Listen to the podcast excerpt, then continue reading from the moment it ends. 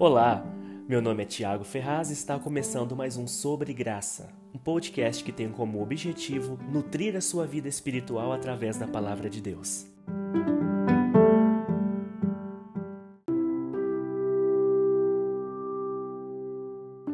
Olá, bem-vindo à nova série de podcast Covid, que é um acróstico para como orar e viver em intimidade com Deus.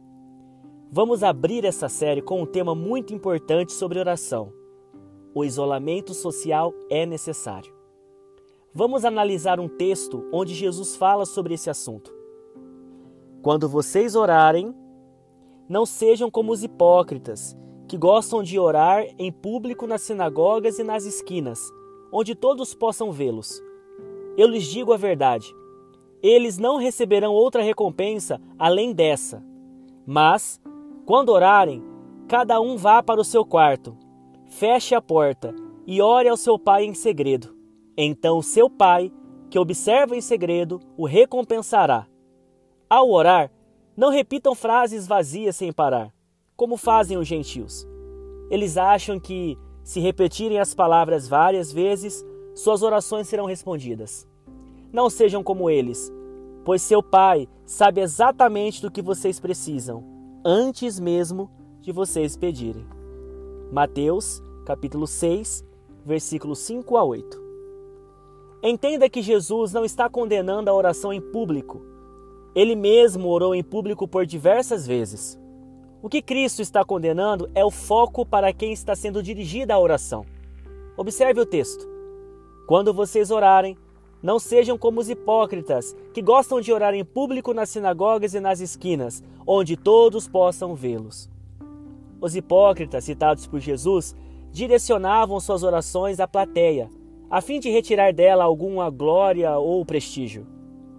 As nossas orações devem ser única e exclusivamente direcionadas a Deus, pois Ele é o único que pode nos ajudar e receber toda a glória.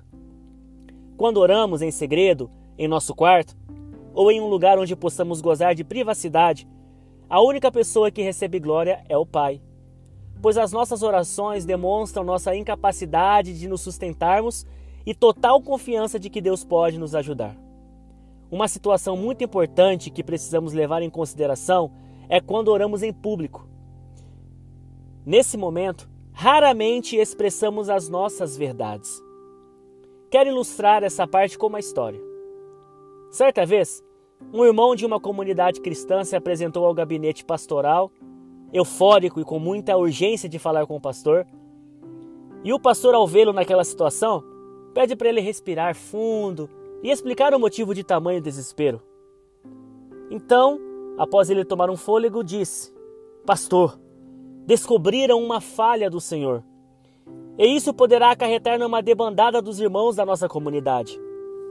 O pastor olha para ele, fecha os olhos, levanta as mãos e começa a agradecer a Deus. Sem entender, o irmãozinho questiona o pastor: Por que o senhor está agradecendo? Por acaso não entendeu o que acabei de lhe falar? O pastor olha para ele com um olhar calmo e responde: Ainda bem que descobriram só uma falha minha. Se descobrissem todas as outras que eu tenho, estaríamos perdidos. Essa história serve simplesmente para ilustrar algo que carregamos conosco. Se todos os nossos pensamentos e intenções do nosso coração fossem expostos, o número de pessoas consideradas nossos amigos reduziria drasticamente. Existem situações, fraquezas, maus costumes, revoltas, mágoas, falta de perdão que guardamos dentro de nós e não temos coragem de dividir com mais ninguém. Esses maus sentimentos fazem mal à nossa alma e podem até trazer malefícios para o nosso corpo. Por essa razão, Jesus nos ensina a entrar no secreto com Deus, um local propício para as suas verdades, e orar ao Pai. E antes que você tenha medo de se abrir com Deus, lembre-se desse texto, pois seu Pai sabe exatamente do que vocês precisam antes mesmo de pedirem. Saiba que Deus já conhece todas as suas verdades Nada pode ficar oculto diante do Senhor. Ele quer dar o que você realmente precisa. Devemos sim orar publicamente e abençoar as pessoas. Porém, o isolamento social é necessário para sermos tratados pelo Senhor e desfrutarmos de uma intimidade. Fazendo um paralelo, imagine que as bênçãos do Senhor fossem como filhos. Em um relacionamento é comum surgirem filhos após algum tempo. Agora deixe-me fazê-lo uma pergunta. Em qual momento de um relacionamento os filhos são gerados? Os filhos são gerados no ponto máximo de intimidade e prazer de um casal. O a sós com Deus é uma boa oportunidade de desfrutarmos da intimidade e prazer com o Senhor. E é claro que o fruto dessa intimidade produzirá filhos espirituais. Deus fala de forma clara e objetiva em público e fala de forma personalizada e singular em particular. Jesus tinha o costume de entrar no secreto com o Pai. A Bíblia narra: todavia, Jesus procurava manter-se afastado indo para lugares solitários, onde ficava orando. Lucas capítulo 5, versículo 16. Hoje, Jesus está te esperando no secreto, aguardando o momento de poder desfrutar de intimidade com você.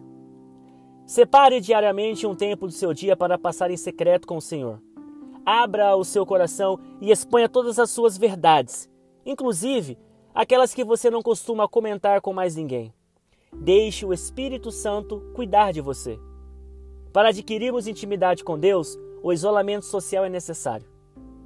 A minha oração é que você corra hoje para o secreto, para os braços do Senhor, e lá derrame o seu coração. Você receberá refrigério, curas, consolo para sua alma e produzirá muitos filhos espirituais.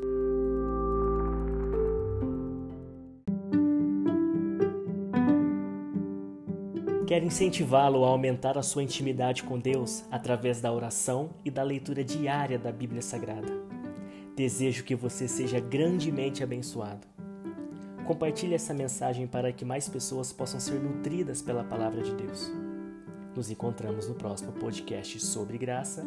Um forte abraço e até breve.